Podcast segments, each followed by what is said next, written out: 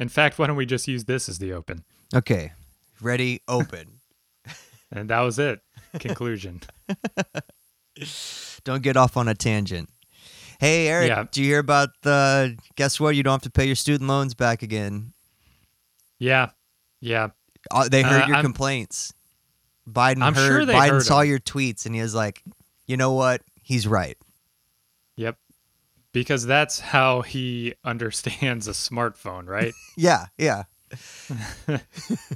you know, speaking of Biden, he follows one person from every state on his Twitter account, and then that's how he determines what his policy decision should be. You're the one from California, so you should feel pretty lucky. That might actually be a good system if it was selected at random. I don't even know if it'd be a good system if selected at random. It's way too small a sample size. Just 50 people. Like you get elected and you go to the White House. like kinda at least the jury duty. senators have two per state. No, no, you have, but you just bring them all in and they're fighting over watching Seinfeld or Friends or Martin in between. Like when you're meeting with, you know, whoever else, when you're firing generals. yeah. Um, yeah, that would be a good. That would be a good system. To find the beginning that came before everything. Like kids with decoders discover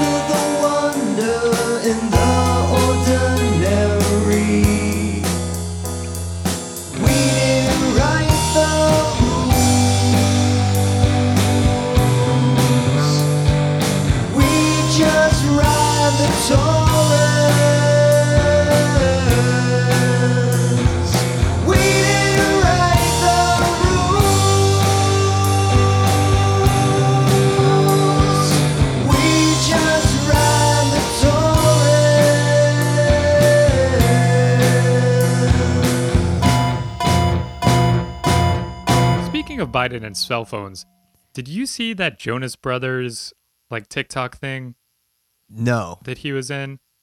So there's this thing on TikTok, which I don't have TikTok. You can ask TC all of the uh, new new trends. Okay. Um, but there's, you know, the concept is like somebody will make a video, and then somebody else can like take the sound out of it and use that for their video Okay. because it's it started from the Musical.ly kind of thing where it was just lip syncing songs. Mm-hmm. One thing I don't get about the Zoomer generation is their infatuation with sincerity. It creeps me out. like they're 100% sincere when they lip sync to stuff. Well, it creeps me out. They just haven't. It's it's. I I feel that they're just so um, soaked in cynicism by by by the rest of us that they have to find one thing that they can hold on to as like one piece of sincerity in this world.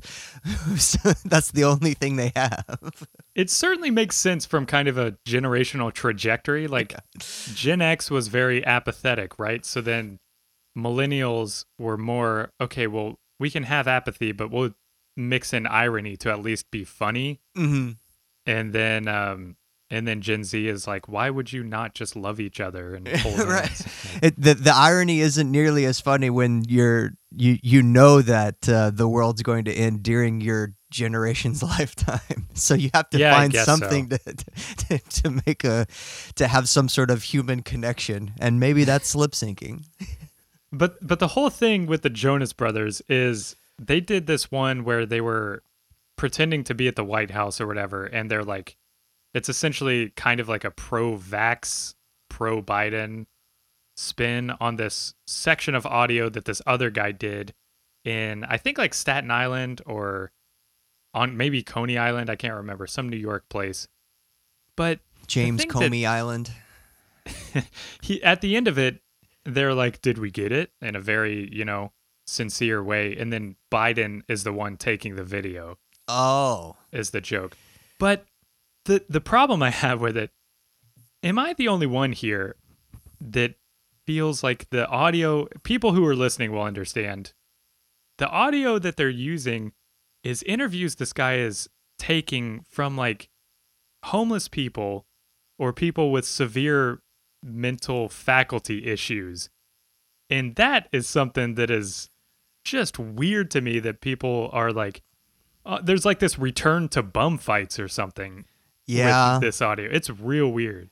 like do you remember this is early internet days like th- during 3brain.com and uh, eBaum's World and all that stuff but there was like um some kind of uh group of people who had different kind of mental health disabilities and physical disabilities that were all part of some thing in New York like some you know it was like a uh, some sort of house or place where they all went to school together.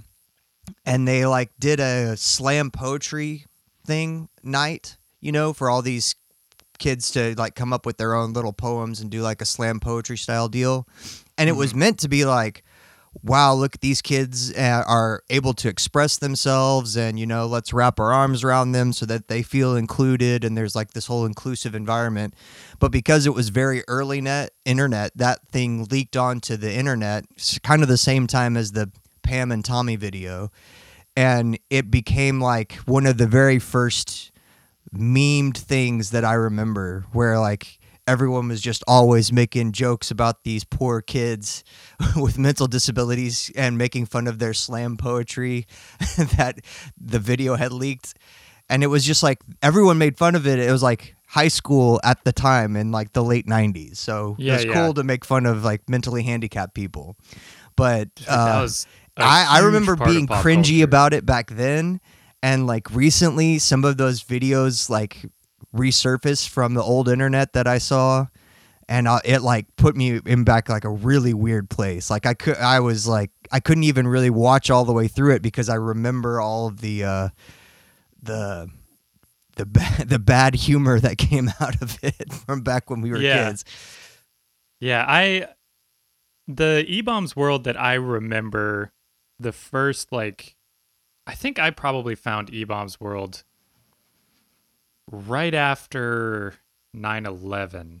So it was I probably missed that, but um then it was way more you know, you're playing like the the flash game where you're you're George W. Bush in the Oval Office shooting pert people coming into like the like do you do you remember this game?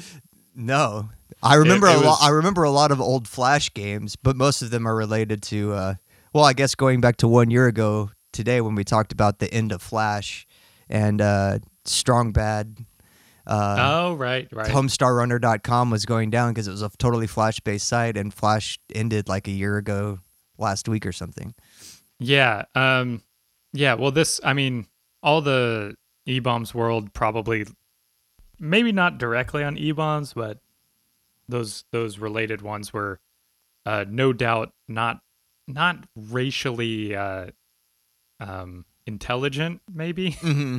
yeah, so it was that was kind of the time I think that was more the humor um that was circulating, but certainly yeah, just when it was cool f- it was just open season for marginalizing anyone f- from arab descent for like a Right. decade like we could we could do whatever we want like you could do whatever you want to those people you'd say whatever you want mock their religion all of it it's it's all fair game we, Yeah. we lost two buildings that, that that got people to sign up for the military too. So, Yeah.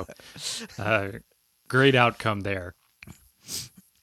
well, um, in the festive spirit of holidays, first off, um, I I told you Happy Yule. You Mhm. didn't have to say anything back. That's fine. You don't celebrate, but I just wanted to spread the cheer. happy Um, solstice yesterday Yes.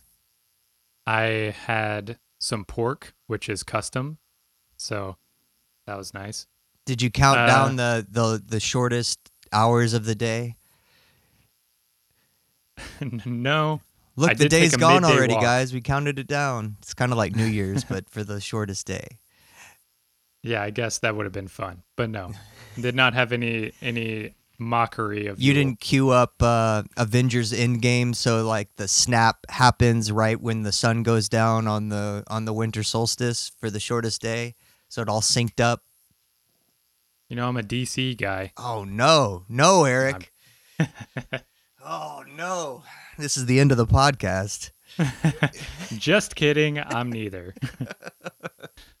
uh, so Josh wanted to uh, bring it back to our Christian roots Hmm. and do a 12 days of holiday festival festival one. It'll Uh-huh. come out on Christmas Eve, so you can listen to it as you're taping up your finger that you've sliced open on a cardboard box that you were wrapping. Or maybe you're you maybe you're baking some pies with your family Yes, multiple pies. mm-hmm. for a pie pie eating contest in the morning. The Christmas pie eating contest that you have with your family. It's a tradition. Right, right. Um boy, okay. We won't go off on that. So uh we're going to be counting down 12 different um I guess quick hits, kind of follow-up things that we had from related to either this last year or different episodes we've done. How's that sound? That's what I prepared for. So if you say no to this, then uh yeah, that sounds like we could do that show.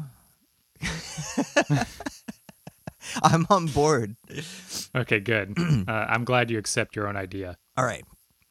Well, are we counting 12 to 1 or Uh, let's just see if we get 12. Okay. well, then we'll count up because if we count down, I'll not know how many left we have. Okay. All right. Uh, well, then my number one, my first one actually. Okay. Um, so last summer, uh, when we were stuck inside, I decided to start growing plants, ah. and the avocado is an elusive plant, right? I've Mhm. always wanted to kind of just have an avocado tree. And you don't have any Uh, giant sloths to help you. No, I don't. I just have my my own excrement. So I I was able to take the al- avocado seeds from just avocados bought at the store and I like, you know, planted them in water like the way that you do, you'd put toothpicks in and all that kind of stuff. Um I only got two to really sprout and then as I was moving them one time, one of the seeds fell out and cracked open on the ground, so that was the end of that. Oh no. But then I started having one grow and I put it in some dirt and it was growing slowly. Uh, and then a bird came and ate it. Mm. So it was just missing the stalk and I couldn't bring myself to throw it away. And then a few days later, maybe a week or two, another sprout started coming up. Uh, so I nicknamed it Chomp. Um, that's the plant's name. And it has now flourished into, I think it has about 20 leaves on it. But we also got a flowering uh, plant from like the place that we bought a lemon tree a few years ago, or maybe like a year ago when we were talking about the debt Oh yeah, yeah, yeah.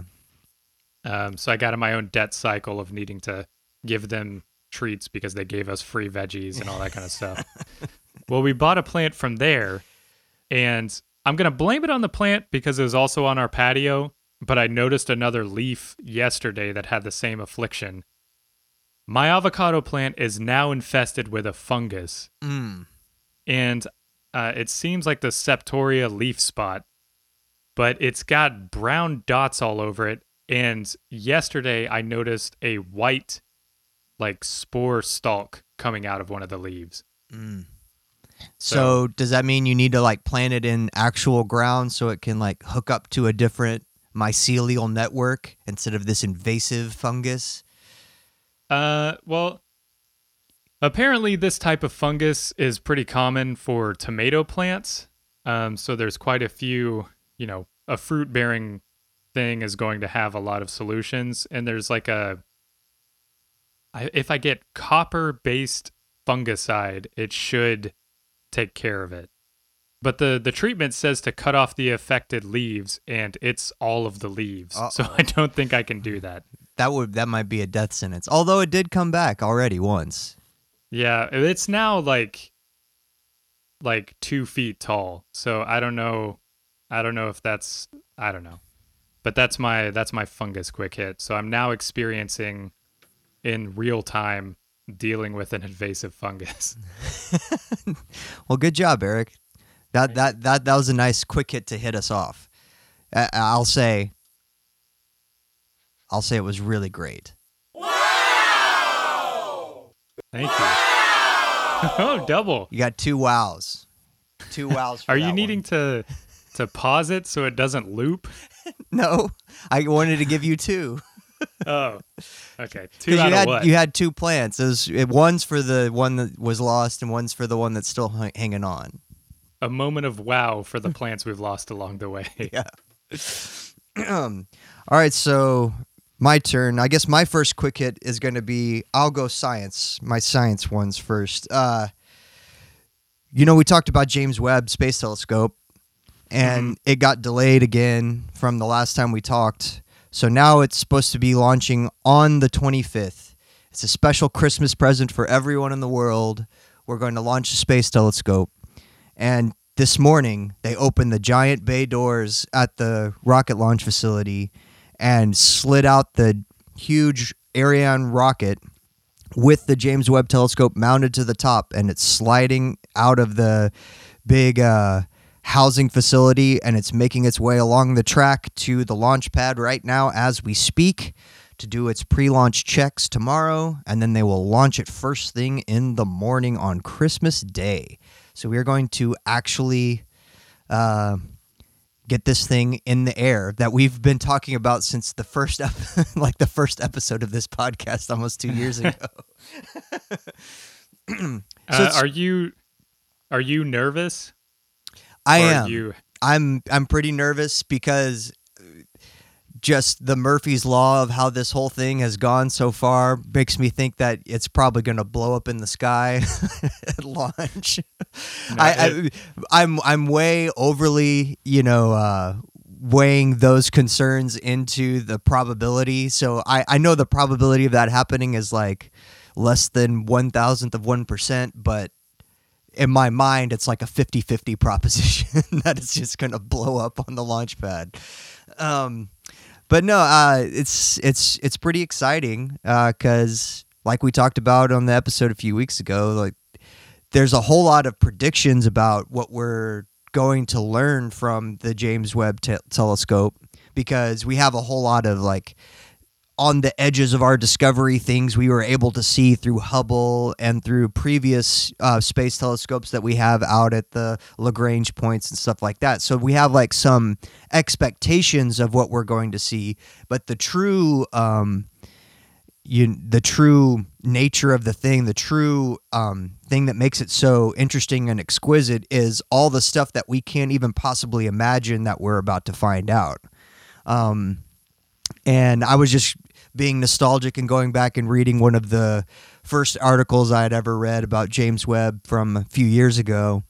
And um, it compares it very much to when Galileo was using his, uh, you know, one centimeter refractive lens in his first telescope, and he was looking at Jupiter, and all of a sudden, just out of nowhere, like his description is that four moons just popped into existence because no one had ever seen them before. And it was like the first time any human had ever actually put eyes on actual moons orbiting Jupiter.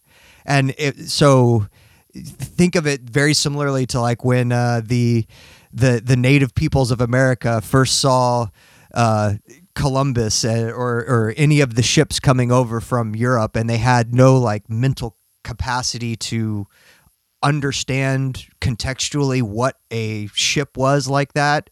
So who knows what their mind, you know, was seeing when they were seeing that image. But we're about to have experiences like that again. And it's been a really long time since us as human beings have had any of those types of aha, big grand moments of, oh my God, we've just discovered like new things that we couldn't have possibly imagined existed. So that's what I'm really Yeah. excited about. So by describing them as popped into existence, like, uh, does he describe them as like he just finally noticed them, or like he wasn't even looking for them, and then he's like, "Wait, there's something there." Yeah, he had like there wasn't a concept there wasn't a concept that there could possibly be moons orbiting this thing they call Jupiter. And then they Yeah. appeared when he finally got the lenses correct on his telescope to be able to see that close. And so it was very much like uh, reality just just appeared. Like the the Yeah, re- yeah. the nature of reality appeared for the first time to him. It was no longer conjecture. There was a thing that happened that he saw with his real eyeballs that no one had ever seen before. That we are Yeah, going need- we're about to have those experiences again which is pretty crazy. Yeah, it is exciting. I need to look up if there's like a interviews or documentaries on the Hubble Deep Field stuff. I'm sure there's something, oh yeah um, but I'm sure that was that was also because I've heard some scientists talk about it before, but kind of after people knew about it. So Mhm. that'll be exciting uh, if it works. I was trying to look up while you were talking Vegas betting odds. Oh, if, is there any James Webb betting odds to see if it blows up? Can you get like a thousand to one for blow up in the sky? I there there was a link, but it wasn't. It it timed out. So Oh. I'll stay tuned. Okay.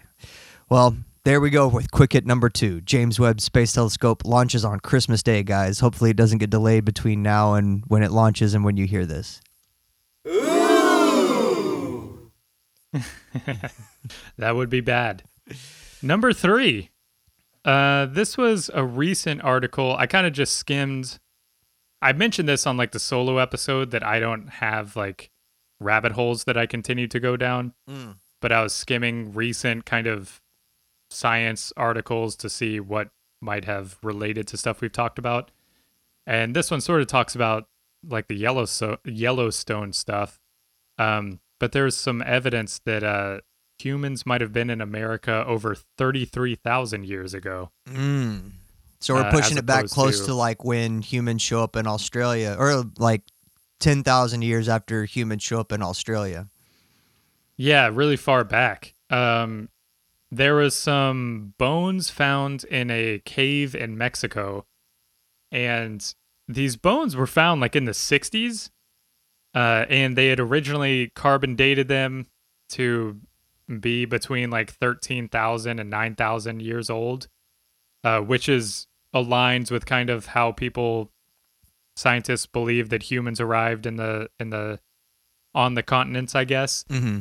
and um, they recently redated them, and they appear to be over thirty thousand years old. Ah. So the the bones they found were like sharpened into tools and stuff like that. So uh, it's pretty cool. But the other thing is that there's tools that date to about thirty thousand years old.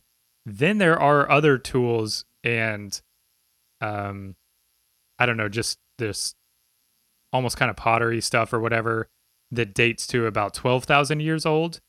So it seems that people like went to this cave system and lived there for a bit, but then left. Uh, they think it was when the last ice age peaked between 26,000 and 19,000 years ago. So the people probably left that area and then people happened to come back and resettle in the same cave system Mm. like 12,000 years ago, which is pretty cool. Like there's no way that that story lasted that many years that people knew, oh, we'll return there one day. Um so it's kind of kind of interesting that people just happen to find the same like cave spot. Yeah, I guess it's um uh, well, and if you have like similar migration patterns, there's probably going to be like lots of word of mouth and like we know this area is got a lot of grazing animals which make it easy to hunt. We know this area has got is great for fish. We know this area is where a lot of our people died because we thought we could pass the mountains right there and turns out you can't pass the mountains right there. So don't go to that mountain pass. Whatever you do, avoid that cre- that crevice in the mountains. We all died there. So there, there's probably like a lot of uh, sort of landmarking type of things that you have when people are using like similar migrations. And if they're if they're like is theorized, it's not one massive thing, but they're coming over in small bands and flows over Yeah. over many, many, many generations.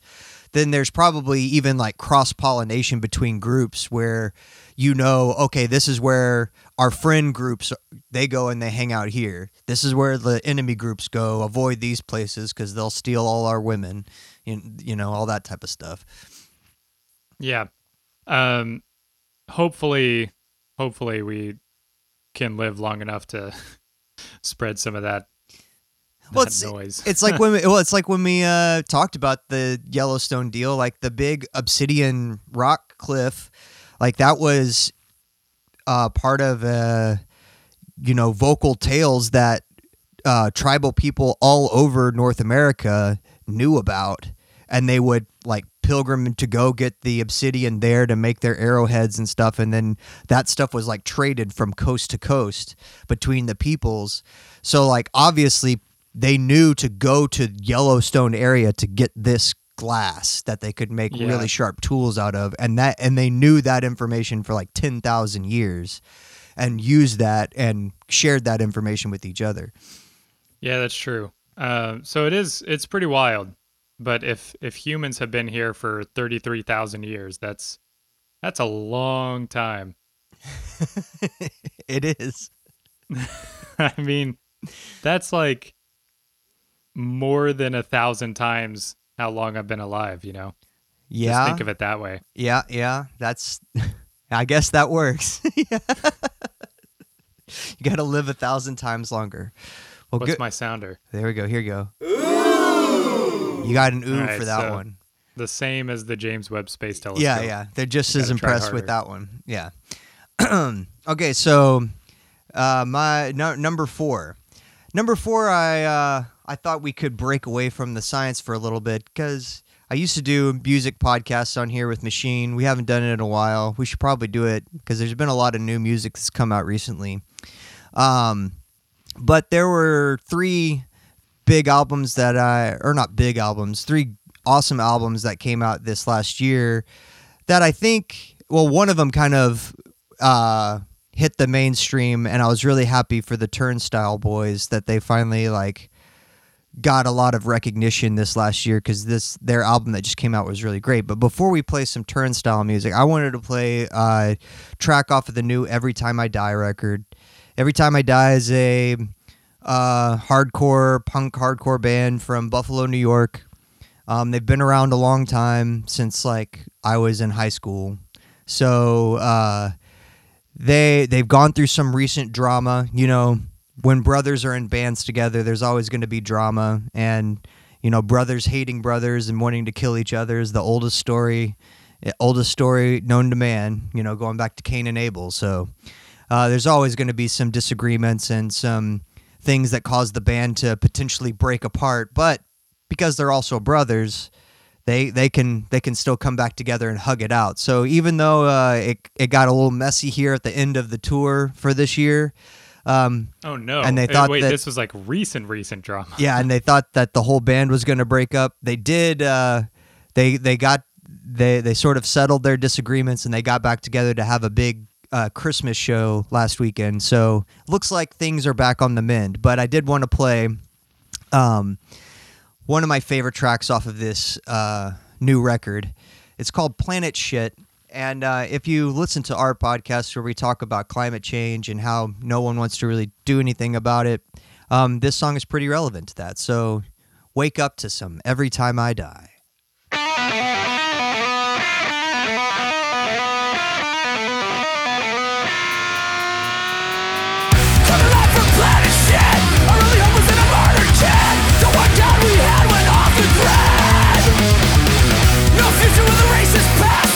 Can't acknowledge that. So we burn a closet breaks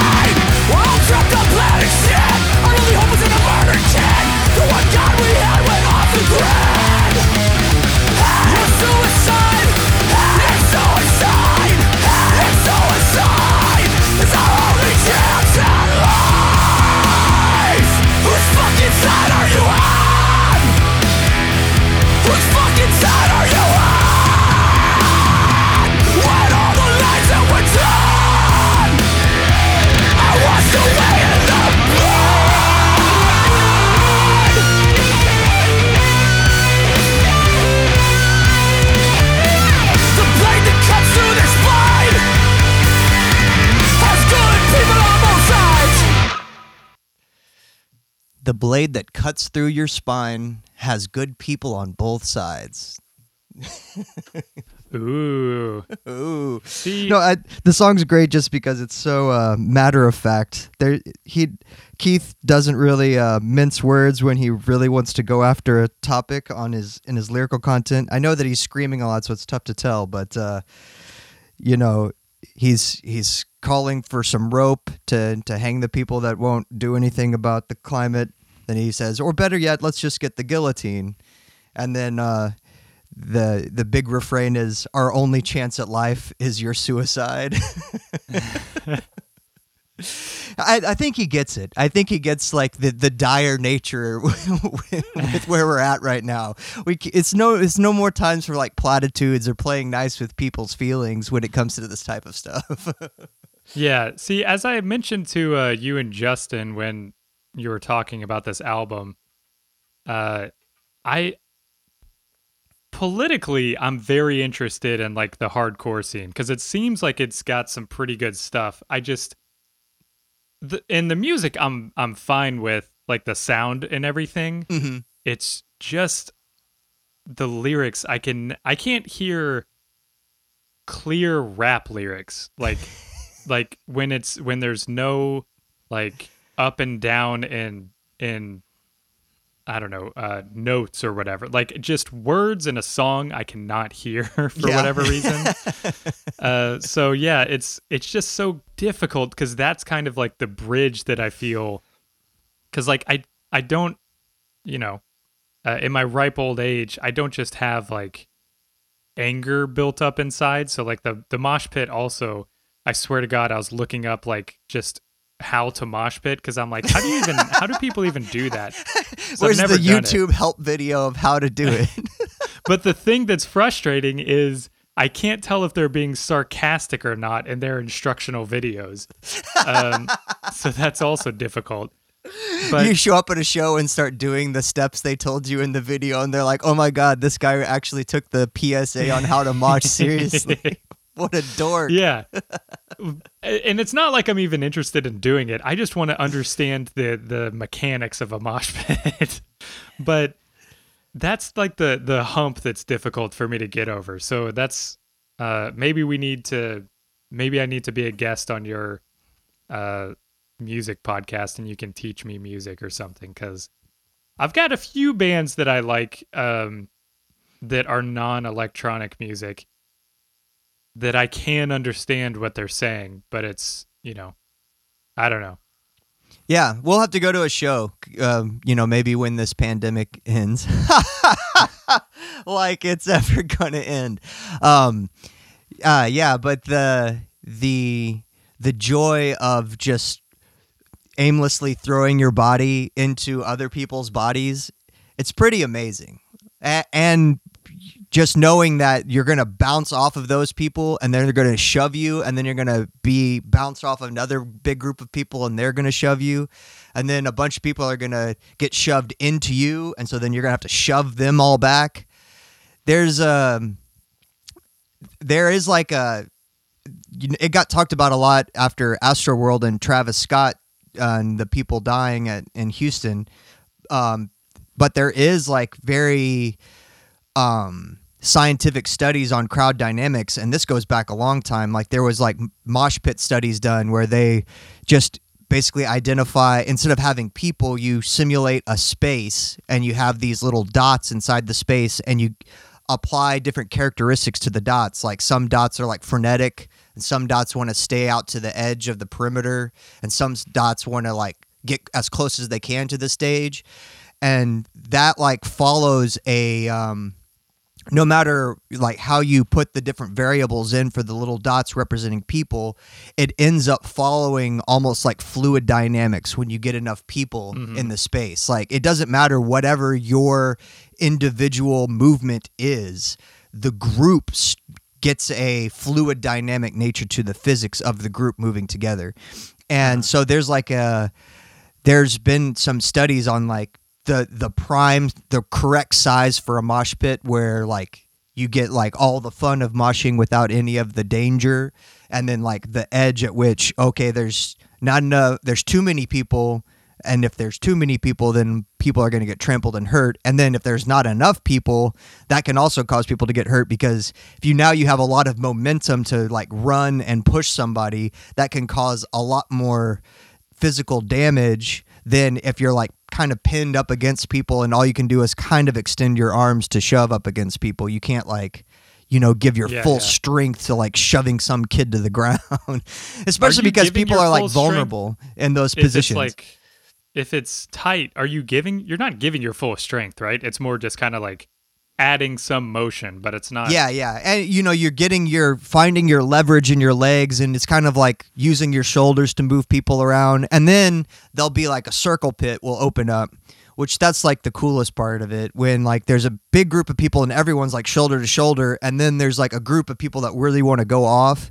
And so like a little circle will open up in the middle of the mosh pit where there'll be just the uh just the few that really want to go hard will get in the circle and then everyone on the perimeter of the circle keeps shoving like those three or four people in back at each other kind of like a you, kind of like a, a wrestling match or a, or a street fight or something you know but they're not actually Uh-huh. fighting they're just like slamming themselves into each other when they when they hit each other and stuff like that but then like i do i would have a lot of fun doing stuff where I kind of do uh, unexpected trust falls in the in the mosh pit. so I know like a cool spot of the song's about to come up, and I'll time it where I'll just like fall backwards, and I know there's you know 80 people behind me, so all of a sudden I just let go, and my weight just all falls back onto those people, and then they shove me back forward. Um, and then of course you can get the cool stuff like crowd surfing and things like that, but I think that's I don't think I would do that anymore just because the fear of getting dropped on my head is too much nowadays. Yeah, yeah. Man, that's it sounds so interesting, but um, you know, the shows that I would go to, electronic shows, it was if anybody was following falling, it was because they had uh taken too much ecstasy. So Equilibrium's a bit vibe. off. yeah. All right. So now we've done 4. We've done 4. Oh wait, I forgot to I forgot to play a sounder. Wow! Okay, Wait, there you so go. One, two, three, four, five. So five. Yep. We're we're at the halfway point. This one is a more serious one that blew up on Twitter. That um, I was afraid you were going to cover this one in your in your stuff, uh, but tardigrades being quantumly entangled. Okay, I saw a little blurb about this. Uh, I think it was on Quantum magazine, maybe. But yeah, I I have not read the story. Well, uh, of course, you get all of the you know Forbes and everything that were commenting on it that tardigrades become the first biological creatures to be quantumly entangled and blah blah blah. So I looked into the science of it, and uh, the consensus of most quantum physicists is they weren't quantumly entangled, uh, but it is kind of an interesting concept. So what they did is they created like a a qubit, and um, I'm not great at explaining any of this, so this is going to be very top level. But a qubit is just A quantum bit. yes, thank you. a quantum. I didn't bit. want you were using the slang. I didn't want you to already lose all of the people. well, so in in regular computing, you have a bit, and a bit is a zero or a one, and then in quantum computing, you have a qubit, and it uses the quantum mechanics understanding of like sort of superposition, so that it is both a zero and a one at the same time. Mm-hmm. Uh, which doesn't make sense to me how computing would work in that way, but whatever. The idea Um, is to uh, you get a whole lot more space with way fewer resources. Whereas, like right now, you have to assign, uh, like you have to have enough space to handle all the ones and zeros. So there's a limiting to, there's a limit to the top level of like storage and RAM and what you can do with computing power. But if you have a quantum system, your power is somewhat unlimited because you have the flexibility of not having to store all of that information in order to make it work. all the information Right. is now flexible to become any information, sort of like stem cells or something like that. You know, they, it can be anything. Which it still doesn't quite make sense how, if it's both a zero and a one, that relates to any sort of information. But um, but that's that's what it is. And from the from the team, like this is from the paper, or this is from a summary from Live Science, but I also looked at the actual paper. The team placed they they collected three tardigrades from like a gutter. Uh, because tardigrades are just everywhere. Everywhere. You probably got them on you right now. Yeah, tardigrades are also they're like those. Moss piglet is the one word, and what's the other one? Water bear. Water bear. Wa- we water water piglet and moss bear. a while ago, and uh, they're the ones that they can go into like the tun state if if situations get way too tough, like there's not enough water or whatever, and then they essentially just become like a speck of dust, and they can last that way for some reports are like decades, um, or some studies are, and they've been in the vacuum of space and all that kind of stuff, uh, and then been brought back to life. So they collected these three tardigrades. Uh, they froze them, and then they, the team placed. This is just the direct quote, so I don't get it wrong. Placed each frozen tardigrade between two capacitor plates of a superconductor circuit that formed a quantum bit. When the tardigrade came into contact with the qubit named qubit B, it shifted the qubit's resonant frequency. That tardigrade qubit hybrid was then coupled to a second nearby circuit, qubit A, so that the two qubits became entangled. Over several tests that followed, the researchers saw that the frequency of both qubits and the tardigrade changed in tandem, resembling a three part entangled system. Okay. So, the entangled thing, just as a recap, is whenever particles interact, and from a lot of studies, it seems like if they just interact in almost any way, then they are entangled. And that means whenever, like, you test the spin of one, if you tested it and it is spin up, then the other one 100% of the time is spin down. hmm And it doesn't Um, matter how close those two entangled particles are. You can move them on opposite sides of the universe, and no matter what, they will instantaneously have the opposite characteristic of each other whenever you yes, measure them. and did you say instantaneously too? Yeah. Because there's no like uh, transfer of information to the other one, Right.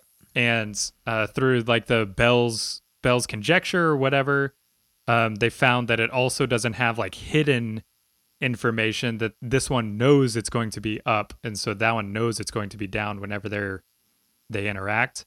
Um, so the way that it works out is it's essentially one continuous system. It become whenever they entangle, it's essentially one wave function. So that's why it's almost like a conservation of energy kind Mhm. of thing. One is going to be up and the other one's definitely going to be down because that's how you conserve, you know, kind of the momentum and all that sort of stuff. So they tested this and the frequency changed on the one qubit and then the tardigrade was able to change the frequency on the other qubit in I guess like the opposite way or whatever. So one was a zero and then one was a one at the end of it. Um, but there's there's been some, you know, debunking because this was it's not a published paper, it's not peer reviewed yet. Mm-hmm. It's like a pre-published site that published it. Um, and this guy that's the department chair of physics at Rice, uh, in his blog, he wrote about it and just said that the tardigrade is mostly frozen water, and here acts like a dielectric, shifting the resonance frequency of one qubit that is that it sat on. So he's saying it's not entanglement in any meaningful sense. But the thing that the paper sort of uh, parades as their discovery is out of the three, two of them died, but they were able to bring one back to life. Okay. Um, and uh, Bohr's had said that living creatures were never going to like be able to be entangled. yeah, quantum re- quantum entanglement for their individual. Well, that that's an interesting question too. Does a tardigrade, being as small as it is, being put next to a qubit, does the tardigrade serve as the measuring device? You know, like when we talk about the double slit and Schrodinger and Mhm. stuff, like no matter where you put the camera, like if you put the camera observing another camera of the camera, like you can get your observations as far removed as you can, but the mere act of the observation causes the superposition to happen, the measurement. So, us, we are a measuring device when we're looking at the tardigrade. But is the tardigrade also a measuring device on the quantum system? Like, it- does the tardigrade serve as its own camera? Does that count as a measurement? Because the tardigrade has eyes, it has, you know, spatial awareness. Does its awareness of the environment constitute a measurement that collapses a superposition? That would be my the other big question I would have. Yeah, I I mean, the only thing that you could say that how it's not like actively measuring is because this is like happening at just a few degrees above absolute zero Okay. because quantum computer computers have to be so cold.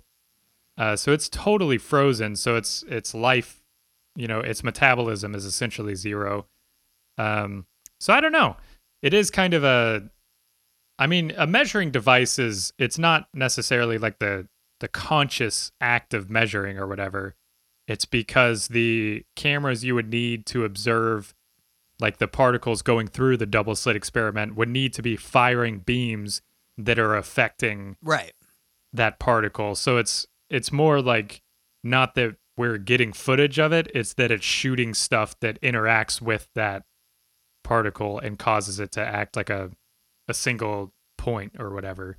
So maybe it's something like that that just because of the interaction it's causing this change, but it it then relayed the information. Mhm. So now it's almost a question of if you took those photons or whatever they use to measure in the double slit experiment, if you if those were then quantumly entangled with those particles that they observed, um, I don't know. It's kind of it is like something that it's like, does this go to this then?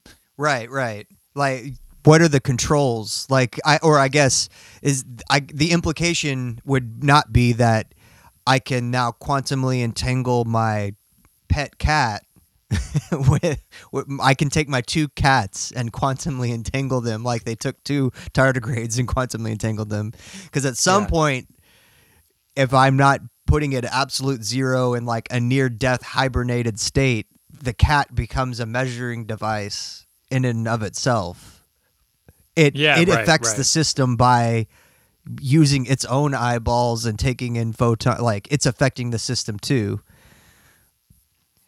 You know? Yeah, I don't know. It's it's a weird one, but it's like the I think the thing that the paper is trying to say is like uh like this guy at Rice was saying you could do the exact same thing with a speck of dust okay. and you would get like the same results, but the paper's like, yeah, but we brought the speck of dust back to life.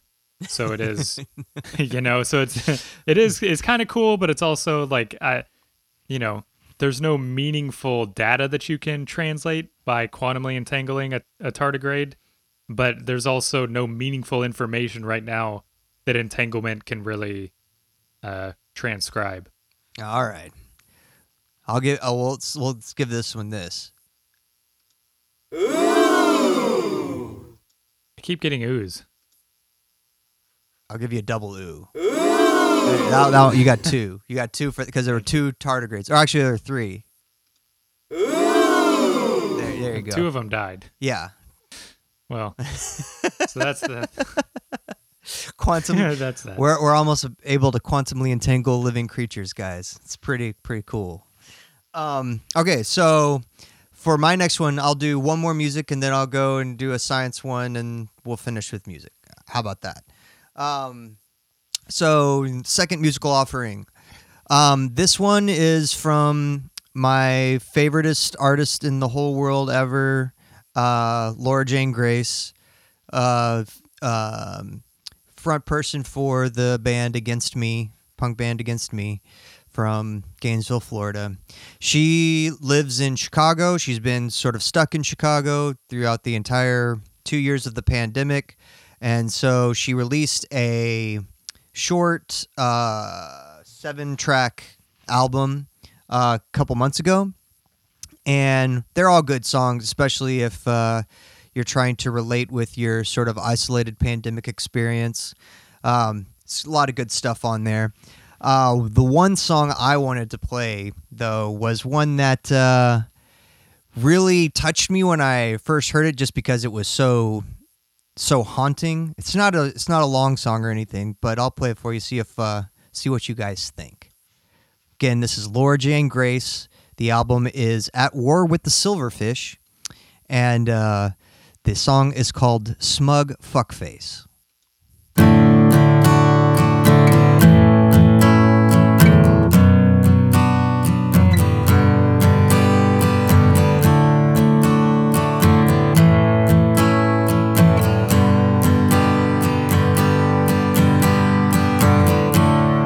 Can't remember our last cigarette. Can't remember our last kiss. Don't know how I'm gonna win this war, but I know I'm wrong for fighting it. Some nights I dream myself far away from here. Some nights I dream you'd still wanna hold me near. Wake up changed, but everything remains the same. Past behind us, all our choices made. I am no arbiter of bad faith. Hey, you sitting there with your smug fuck face. Will anything ever be good again? If I was kind, would you drop your defense? If I was kind, would it make any difference? If I was kind, would it earn your forgiveness? Oh, fuck it all. Let's just forget about it.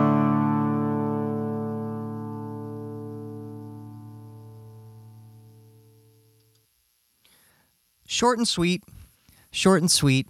But I thought that like summed up a lot of uh, my. Uh, it's a very a very succinct way of summing up some of my emotions over the last two years of like just not even remembering like uh, what uh, what it was like to hang out with friends like outside at, at bars and just get into shenanigans where you're all breathing on each other and hanging over all over each other and stuff.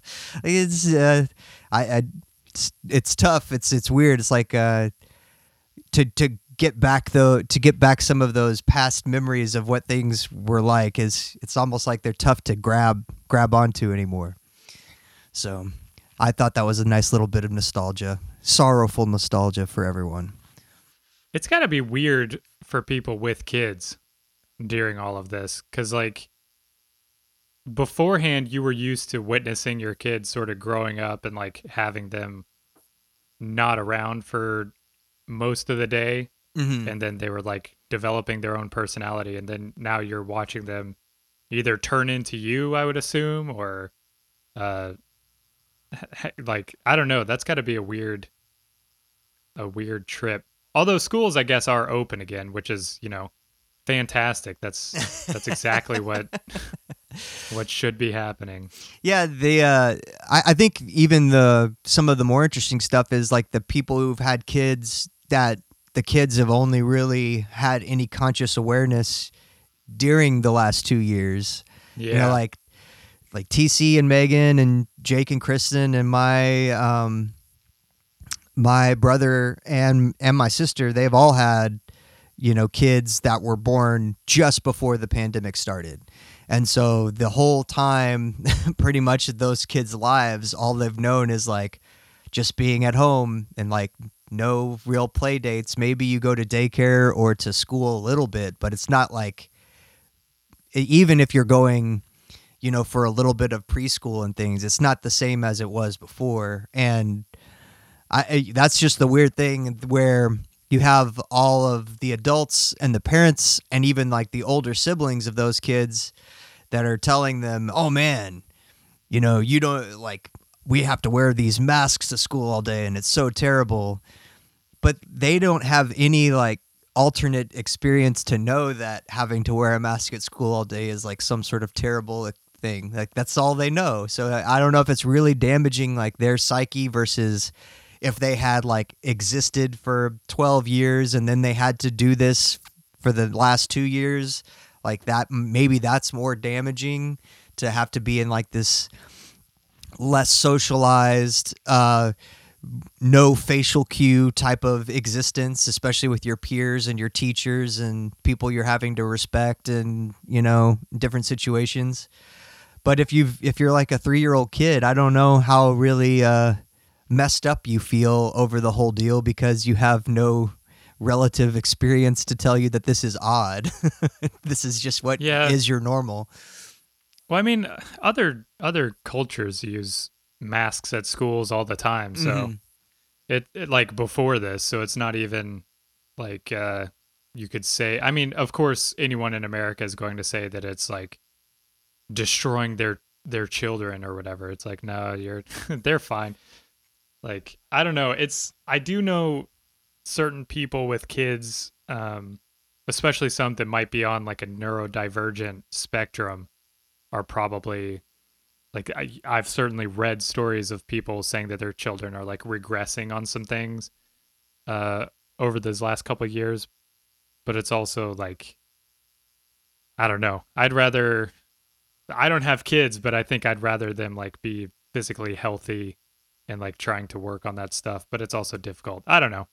Let me give you my uh my let me plug my life advice for parents podcast. Yeah, yeah. Is this is this one of the is this the your your next quick hit or this is just some free free advice? this is just some free advice, yeah.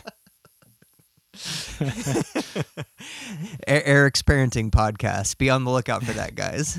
You'll love it. blowout feed. All right, you're up. Right. Man, sorry, this is taking way longer than we expected. No, we're going good. Um, We're going good. Josh has a tree he has to cut down. Uh, so next up, uh, you retweeted this, but I wanted to give the quick note that fusion energy is nearly coming online. All right. We- Um, uh, after after almost a hundred years of working on it. the what's funny is like we have ma- way more recent talking experience about fusion energy for um, unannounced things, but we like spoke about this what over a year, like and a half ago. I feel. Is that yeah? I don't remember when the last one when we did the fusion one. I think it was like in the teens of Oh. our episodes. Okay. Um, but yeah, so ITER had its final piece delivered, right? Yeah. The huge, international huge, giant arcing magnet piece. it's so big. It's like it's tough to even visualize it in your brain, like what it takes to put this thing together. Yeah. It is the $25 billion multi inter, multinational, it's like what 35 nations? Yep.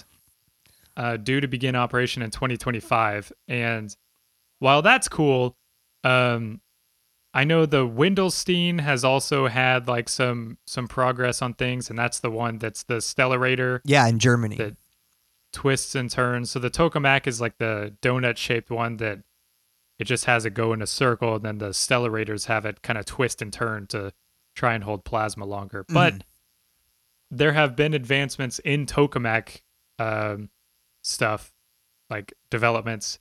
Uh, in Korea, they had their superconducting tokamak advanced research, uh, K-STAR, because again, everything has to be an acronym mm-hmm. And it was able to hold the 100 million degree plasma for 30 seconds um which is That's pretty quite long. a while Yeah. yeah um not i mean very outdone though apparently earlier this year the chinese academy of sciences uh set the record of 101 seconds at their experimental advanced superconducting tokamak east uh, Not the West version. Wait, this is the Eastern one. Uh, and it was able to heat the plasma to 120 million degrees. Um, so there's some advancements in fusion energy. Um, can't wait for the oil industry to uh, start their propaganda against this. what do you guys want? Free electricity? That's it's gonna You be it's gonna be like the whole it's gonna be like the student loan conversation. like I've had to pay Yeah. for electricity my whole life using fossil fuels. I wouldn't want the future generations to not have to do that because I worked so hard. You know, I was thinking like if we had a say, surely the uh, Jen Psaki would have been fired by now. But she is like the exact thing that the liberals want: sharing these messages, right? Yeah, yeah, yeah. Telling people that they're idiots for even thinking that they deserve anything. yeah. What what what what do you want to like give everyone in America a test? That seems like Yeah. a stupid idea. It's not like there's a pandemic. God. Well, at least Biden has killed more people than Trump now, so We can finally- ah. finally admit. I mean, what happened Oh, to that caravan? We don't know what happened to the migrant caravan during the mid the Trump midterms. So I I don't know. We might we might have to round up all those bodies in some sort of mass grave in in Central America somewhere and put that one on Trump. Unless Uh, you're I- unless you're trying to say that the migrant caravan never really existed. Mark my words, by May you will hear about it.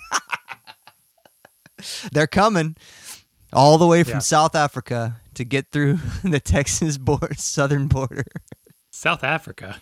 That's what Greg Abbott said when Omicron came Oh, out. really? He's like, this is why we need a border wall on the south border because we have good intelligence that South Africans are invading the Texas border and they're going to infect us all with Omicron. Why doesn't he just lay a tree down there? I think he's he I think he figured out that they built like a big raft bridge all the way from South Africa to to Mexico. I've seen those, yeah. I mean, it's how it's how humans got to Australia. It's got like a giant map that just shows like the ice age land bridges. Yep. It's like you see they've constructed using Antarctica's natural cold. That's why he's pro that's why he's pro global warming. Yeah, yeah. It's tired, tired of all this ice messing everything Yeah. up. the money in his bank account has is just a coincidence. All right. So, oh yeah, I forgot to give you a sounder for that for that one. Well, what what should we do here? Uh, I don't know. Well, maybe we'll double up. You need to You got both of them. You got both. you didn't give yourself a sounder though for the oh, the that song. oh, I played music. We'll just count that as a sounder for that one. Okay, okay. All right, so my my next uh my last science hit. This one goes back to our dinosaur discussions. Cuz you know, we talked about um the asteroid hitting 66 million years ago and we've talked about how like when it comes to geologic time how we're really good at like approximating things within a few million years of something happening but and that like classifies as precision when we're talking about like geologic prehistoric time um, when we're trying to figure out a bunch of these things especially like mass extinction events over uh, millennia. So uh, we know that the asteroid probably hit around 66 million years ago based upon the KT boundary and you know the big global extinction event and all the evidence that we have in the layers of rock that show a specific event happened around 66 million years ago that wiped out all of these species. Um, we know, like we talked about in the episode, about where in the um, solar system that specific asteroid came from. We know how that asteroid got knocked out of its orbit and then fell into a trajectory to where it impacted Earth.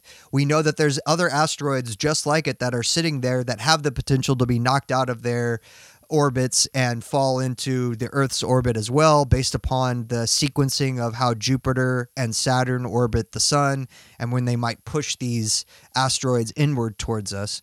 Um, so there's a lot of very specific information that we have, even though we can't really pin down within a few million years of exactly when this rock hit the planet.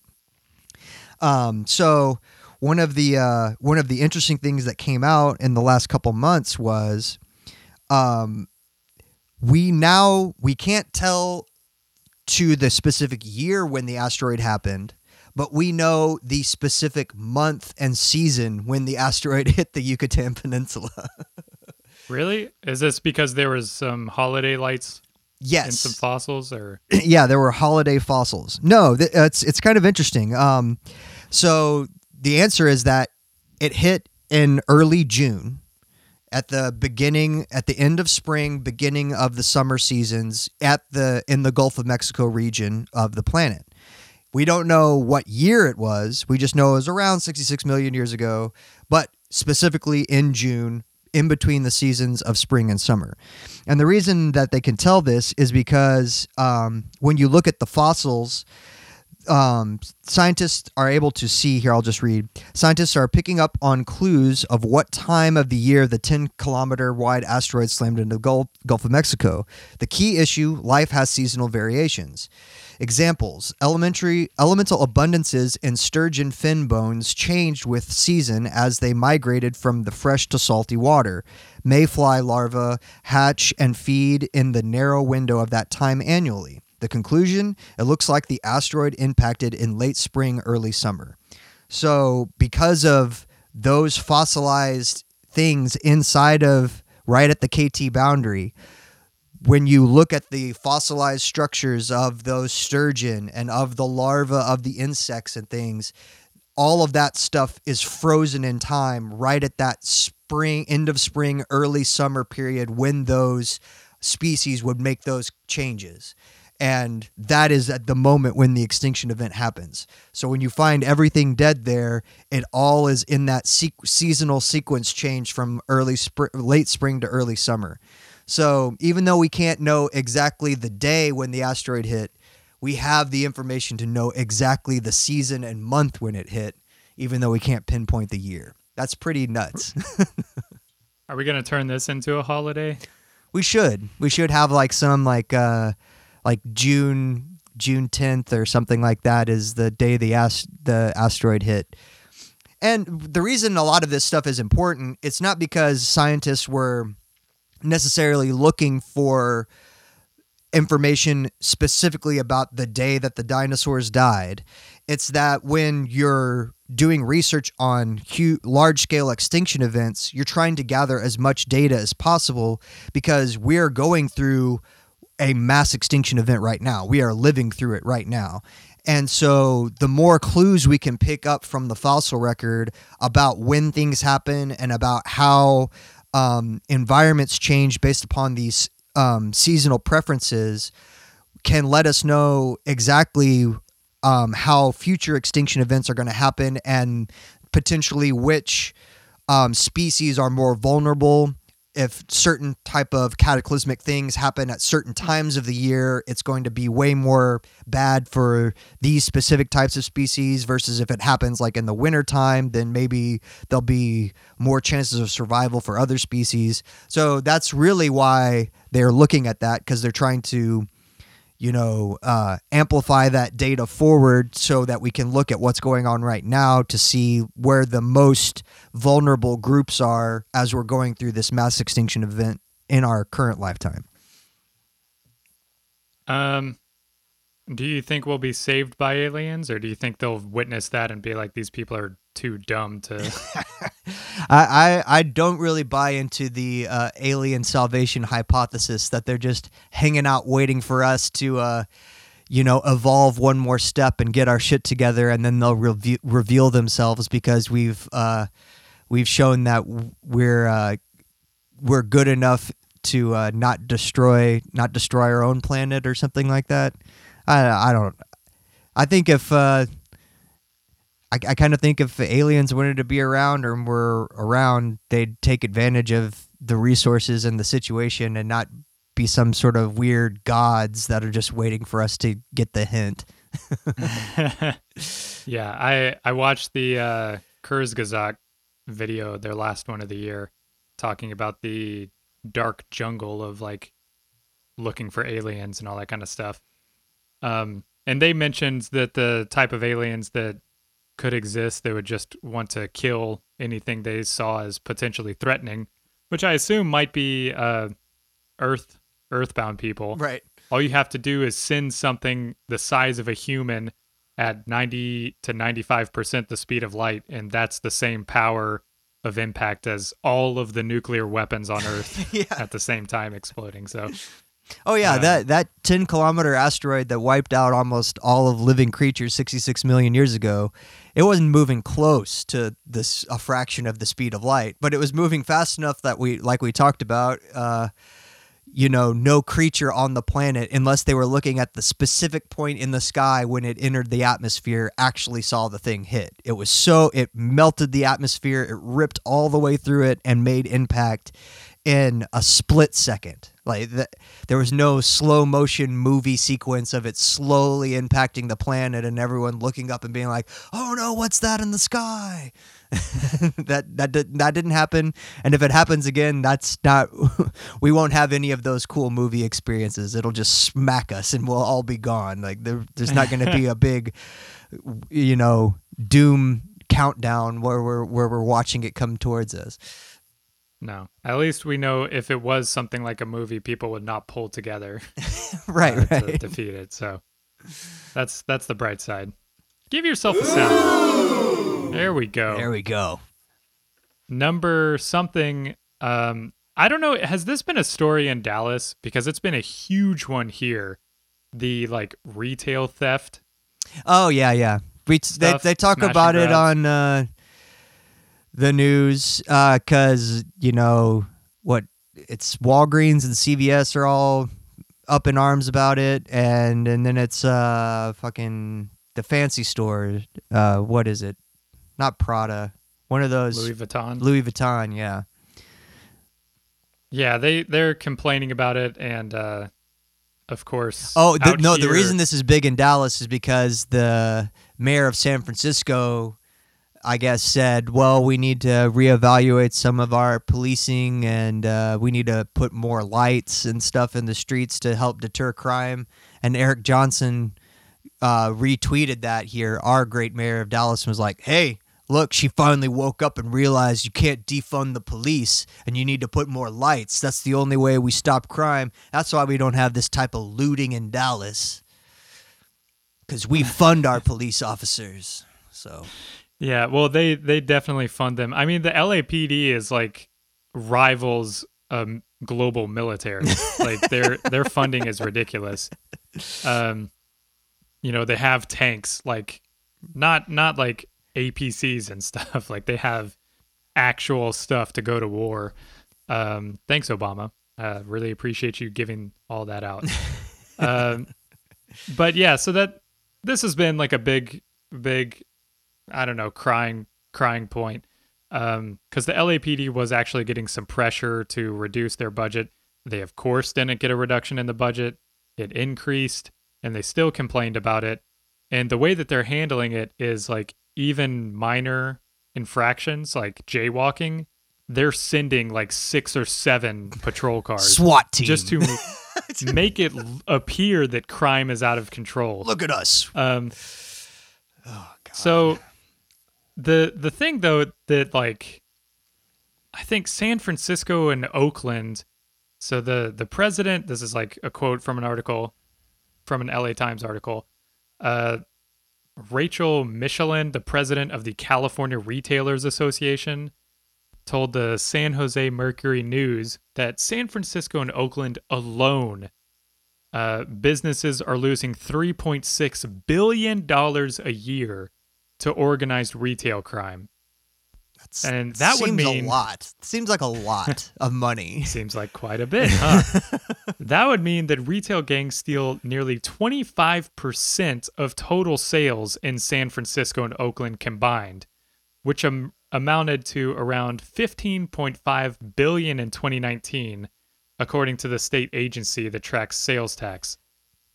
But that figure is estimated from a report also from some Retail Industry Leaders Association that published um, that there's around $70 billion in crime related to retail every year, but that includes uh, retail crime, employee theft, regular shoplifting, and fraud.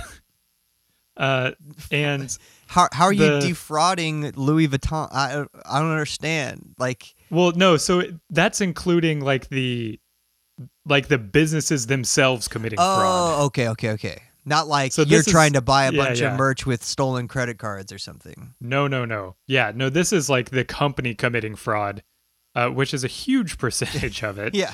And that's where they got the 70 billion. And then this person just said, well, Oakland, San Francisco, let's see, California is about 10% of the nation.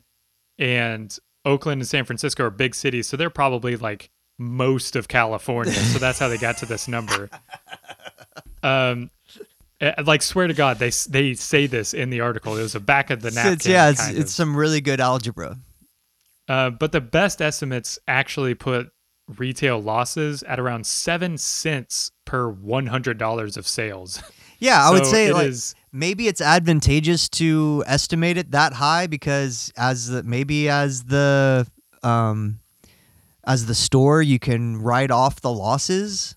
So you want you actually Right, want right. those things to be skewed way high so you can be like, "Oh, we would have act we would have made a profit, but we lost 25% of our sales to theft." got to got to Yeah. write that off. Loss. I mean, it doesn't help that the media just takes the police statements like as fact, Right, right. Because the cops are, you know, complaining about all this stuff, and it's like, well, this is what happens when you don't fund us. It's like, listen, you don't prevent any of this crime, um, but you know, just don't buy into the propaganda that they're actually doing anything because they're just trying to complain about this stuff. They're feeding more and more of these stories to the media so that they talk about it, so that it seems like a bigger problem. When like, you know, it was a story on Twitter that that person had their cash just taken from them at the airport, which it's weird carrying like ten thousand dollars in cash on an airplane, but it's not illegal. Mhm. Um, but civil forfeitures, like the cops taking stuff from you, uh, in 2014 exceeded burglary, Oh, yeah. like in the amount taken. It was over five billion dollars. Um, and the number of violent crimes in New York and Chicago and pretty much everywhere has been trending down for like the last at least dec- two decades. Um, so whenever you see things like murders are up, like across the U.S., murders were up 25% in 2022 compared to 2019, uh, but they're down. Right, like, right. It's it's always know. misleading when you do year over year statistics because a twenty five percent increase could mean that you went from uh, nine murders to twelve murders. Right, right. You know, Yeah, per 100,000. right. But that doesn't take into account in nineteen ninety five there were seventy murders. right. Um, but my my one year over year statistic, if they want to compare apples to apples, you know, year over year, murders are up 25%. The LAPD killings are up over 114. right, right, exactly. compared to last year. So um, just throw it back in their face. But uh, yeah, so this is this is your update on uh, yet again cops lying. Policing in America. Man, I wish I had a. I didn't download the boo sounder. Just imagine they said boo. Like, boo. That's what it sounded like whenever we were at a baseball game and we saw the uh, guy running for governor to replace Gavin Newsom. Oh yeah. He was in the audience. we were trying to boo, and then we just got outweighed by all the drunk blonde women running to take a photo He's with so cute. He is not. All right, as promised earlier, um, the the number one album, in my opinion, from from this year is Turnstile's album "Glow On." Um, there, you know, if we want to talk talk about the the faith that we might possess on this show, um, th- this band really returned my faith into uh, the idea that hard rock and roll isn't dead. Like it could actually be a thing that is extremely popular and people still enjoy on a regular basis. Because rock, and you know, for many years, like the past 20 years, has kind of been dwindling into a bunch of very small niche genres and uh, it, the big bands that exist now are the big bands that were around in like the 90s and early 2000s. Those are the ones that are still making like the huge shows. Like there's not been very many brand new like straightforward rock bands that have come out and then established themselves in the popular scene. Because most music these days is more geared towards hip hop and um, dance music and electronic music, and that's what the kids like to do at the festivals and stuff like that. So you don't see nearly as many huge rock bands at festivals anymore. But are you are you including like like punk and hardcore and all that stuff, or is are you saying rock is like just the specific? Yeah, I, I, Like well, like punk and hardcore, punk and hardcore, and all those. Like I, those little niche genres of rock music still have their, you know, their their followings, their har- Uh-huh. their hardcore followings, but they're not very large groups. Like if you want to Gotcha. see a rock and roll band that plays like a stadium now, you're still going to have to like get tickets to Foo Fighters or something like that. Like there's not like a a brand new rock band that's going out and selling out stadiums or the headliners at festivals anymore. And Turnstile sort of uh, flipped that narrative on its head um, with this last year with this record. And I played some of their stuff a few years ago from their first record um, on Past the Ox.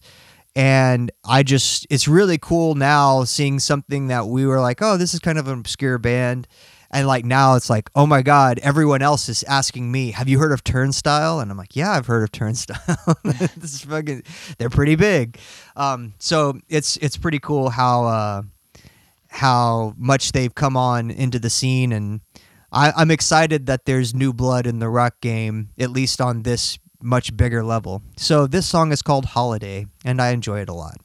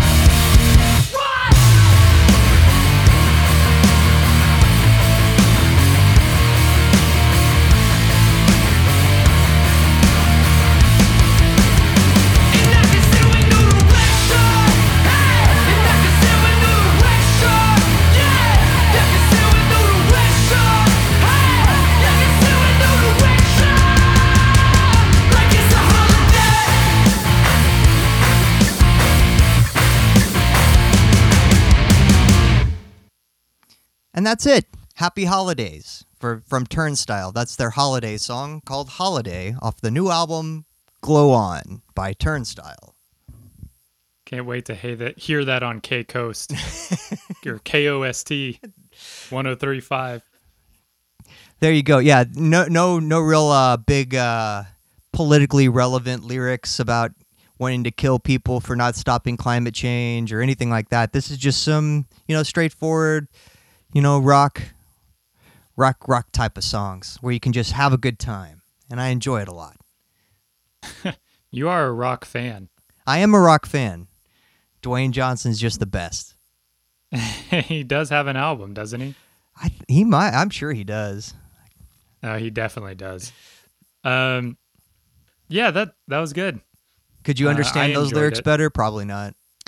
Uh, the part where he said uh, something about it's a holiday. Yeah, yeah. You got the hook. There you go.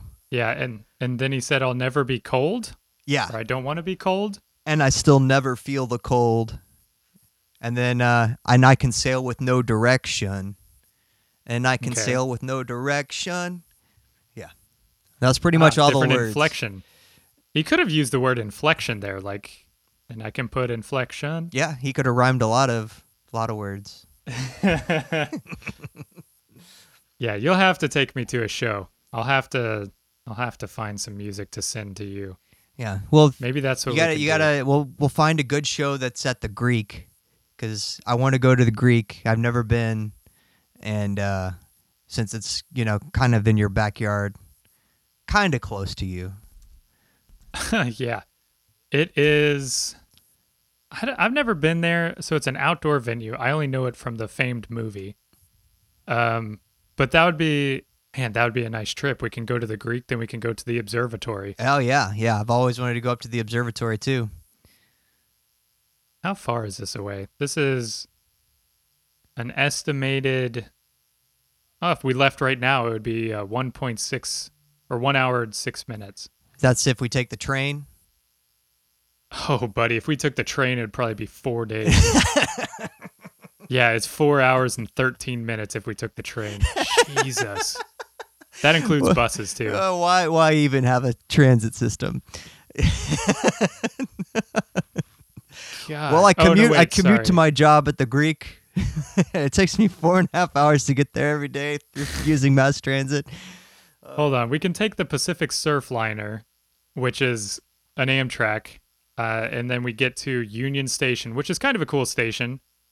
Um, then we can ride the Red Line up to Vermont and Sunset, and then we take a bus up there. So that one's only three hours and 13 minutes. Now I- now I really understand why Kobe was always using helicopters. yeah. Did you hear that story too? That the uh, I don't think there's any disciplinary action for the cops that were showing his. Oh yeah, that were showing those chicks at the bar the day after. Look at all the pictures. I just took a dead Kobe.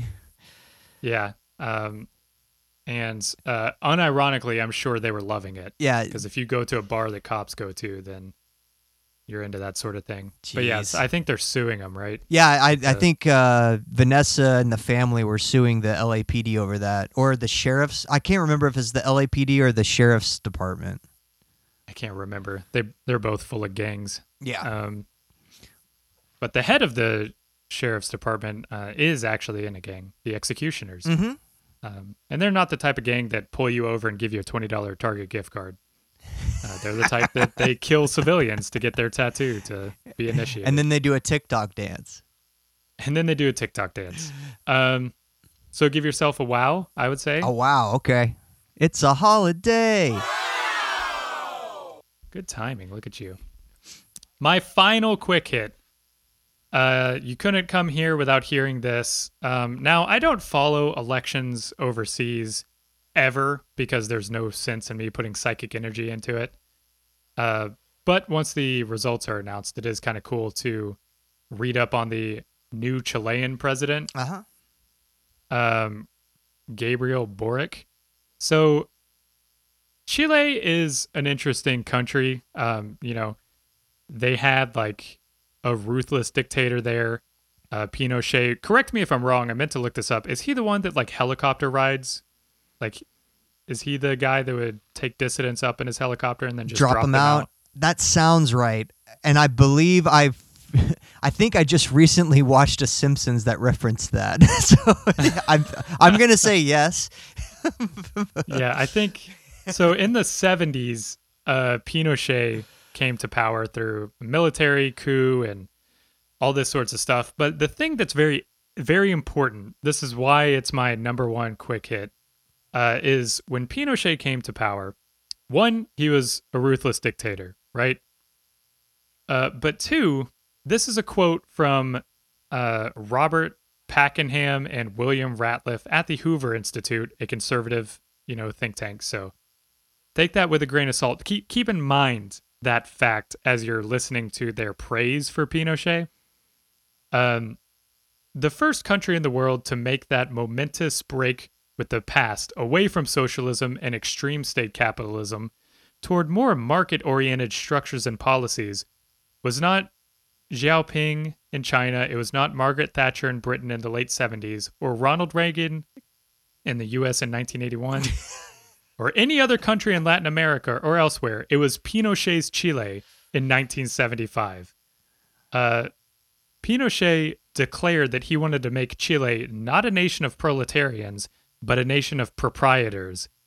And that sounds extremely. We could all be entrepreneurs. We're all small That's business exactly owners. It's the free market can control everything. If we just all participate in the free market, uh, the market will control all, and it it can't be wrong because it's the market. Yeah, it's. I mean, it's the the Pinochet government. Um, they wrote a new constitution when he was in power, and it reoriented everything. He his main objectives were to, um, was for economic liberalization, uh, privatization of state-owned companies, and then stabilization of inflation. You're hearing a lot of talk now about inflation, right? Even though it is not something that really should affect anybody. Um, they want to privatize things. Hey, but isn't I? I just think that inflation and price gouging are synonyms. You're right. Yeah. uh, they want to privatize things. Um, you know, Biden still has like the same head of the USPS, right? Uh-huh. As Trump did. that well, it's it's tough to get in DeJoy out of there because you got to like, there's got to be like a board meeting that has to like vote him out, and Biden has to place some people on that board so that he can win that vote, and that's just a lot of work. Yeah. Well, he's sleepy. um, so all of this is to say, uh, Chile is like what started neoliberalism. Um, but I want to take note that this past election that they had between uh, Gabriel Boric, I don't know if I'm pronouncing names super correctly, because again, I wasn't invested in this until just looking it up afterwards. Uh, but the opponent, Jose Antonio Kast, uh, he is somebody. This is what it's going to come down to politically. Um, the opponent, Kast, has been quote described as a far right politician, which he denies. Uh, but he's a supporter of former dictator Pinochet. He's called for a firm hand to govern Chile. Has been accused of supporting authoritarianism and xenophobia. He's a conservative that supports law and order and free market economic policies, saying in 2021, the 2021 election was a choice between freedom and communism, between democracy and communism. Yep. Uh, even though communism is uh, democracy, They're- you know, ruled by the people. No, no, no, it's not.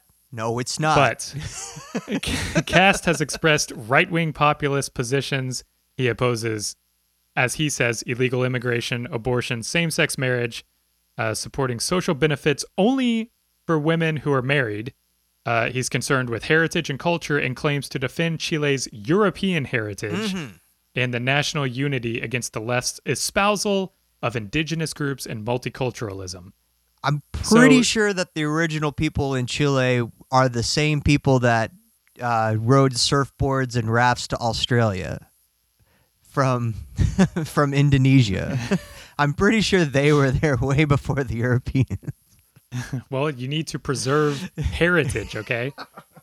Um, so uh, Gabriel or Gabriel Boric, um, he won.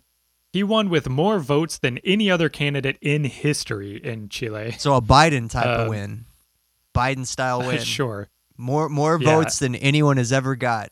Joe Biden. That's not because population's going up or anything. No, no. Um, it's because he's the most loved person to ever run for president. But they really were voting for Kamala. Right. That that's really what they they were really voting for Pete to be the the transportation secretary. Listen, he's as a boy he loved trains. Um, never mind that he literally had a boy killed because he removed stoplights in his city. Uh, he understands transportation. Uh, and he knows how to rule rule transportation with an iron fist, much like Pinochet. Yeah.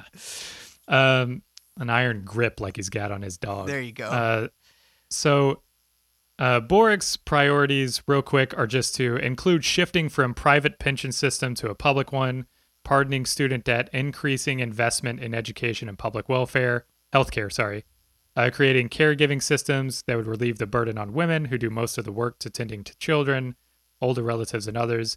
And he's vowed to restore territory to indigenous communities and to support unrestricted access to abortion. So it's just very important to understand that when you have neoliberalism, like I'm not always saying like this certainly leads to another, but when you can see so many parallels along the way, this is where the the lines are going to come down and if you're someone that invests in elections, this is why you need to understand why when you run a right-wing candidate that just has a D following their name, mm-hmm.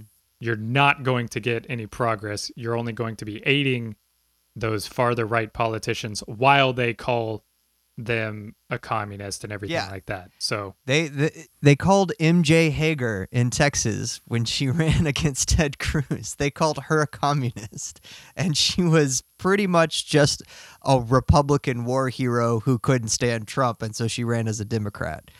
Um, Yeah. It so you might as well run the most progressive, left leaning. Uh, transformational type of candidate because they're all no matter they're all going to get painted that way. It doesn't matter. So these ideas of play placating the middle and there's some like ideal centrist american voter and if we could just tap into their hearts and minds that's when we could really bring this country together. I i think that person doesn't exist. I i think that's a uh, a, a punditry fiction.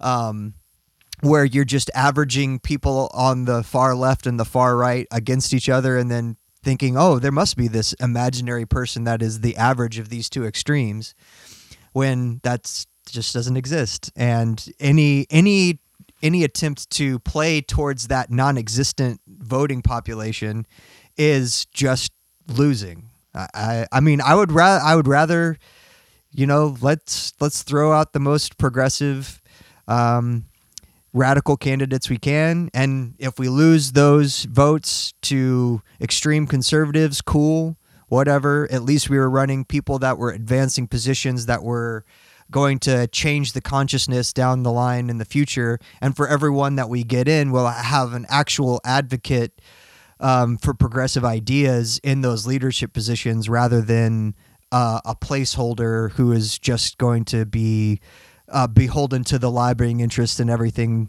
that all the Republicans and everyone are already. So yeah, I mean, like the the notion that like you can't give people things because then you can't take it away is very alive and well in Washington. So it's sort of a why don't you just start trying to focus on people that actually promise giving things? Like who is chomping at the bit to get back to paying student loans? Like if you want to pay off your student loans, you can still pay them off. There's just a freeze on needing to pay them off, right? Right, right. It's not like uh, if you were like really hardcore about I got to pay these loans off because my parents paid student loans, and I wouldn't want to be the first generation to get some sort of free liberal handout. You you can pay the bank. You can give them the money. like, no, Yeah. no, no one is saying you are forbidden from paying off the paying money to this bank. Yeah, I, if you really want to, you can give them the money. I, I no one's saying you don't. You don't have to do that. Yeah, but so it's just kind of a, you know, you don't have to know that you're going to be disappointed. Like I'm sure they're not going to cancel student loan debt because it's Biden. Um, unless unless it's but- some weird executive action that he's just holding for the midterms to like push because that's the other thing that's going on is all these stupid uh, games that have to do with oh we've got midterm elections. Oh we want to maintain the majority in the house. Oh there's a bunch of people retiring. Like all this like it actually hinders any types of real policy progress because now we have to hold hold all of our our best plays in reserve. So we're going to like push those out next summer for the big midterm push to support our to support our new agenda and so instead of like instead of like stopping student loan debt right now maybe they're just keeping it in their back pocket so that they can have that uh, that hail mary play for the midterms to help push them over the line if it's getting tenuous or something And I feel like they're not going to. But they, I mean, that's the thing is like, you could also have elected somebody who was going to have done that on day one and continued to do things that are good for people. If you continue to do good things, people are not going to forget that you're doing good things. They're not going to vote against that. Um, but that's not the way that their brain operates because they uh, have people like Matt Yglesias giving them advice. let's let's radically shift to the center we're radical centrists no one wants to be a radical centrist anymore that's the problem with this country all right well i had that was that was all my topics so i guess we got 11 well, here, okay, then what's your favorite uh, holiday song? what say again what's my favorite what What's your favorite holiday song? We can end on that. my favorite holiday song um It can be a Christmas song if you want. I'll allow it. Uh, yeah, you know, I I can I can I'll be a rugged traditionalist, and I'll say um, I'm a sucker for um, what is the name of it? I'll be home for Christmas. Something about it, I don't know. It just strikes all the nostalgic chords in in my little child's in my little child heart. That the little piece of it that still exists. Okay, that's not bad. Um, I think my favorite is Christmas Night in Harlem. Oh, I like Louis Armstrong. we're gonna go for the we're gonna go for that. Yeah, so that's uh, tune those up and uh, play them. Play us out on your own listening device there you go. because I didn't send this to Josh beforehand. Uh, there's no way we can fix it in post. no. All right, until uh, next week, Bone and Kai will be drunk. So listen us be drunk next week. Happy Christmas. Yeah. Uh, have a nice post solstice uh, reemergence of the sun. There you go. All right, till next week. Later. Bye.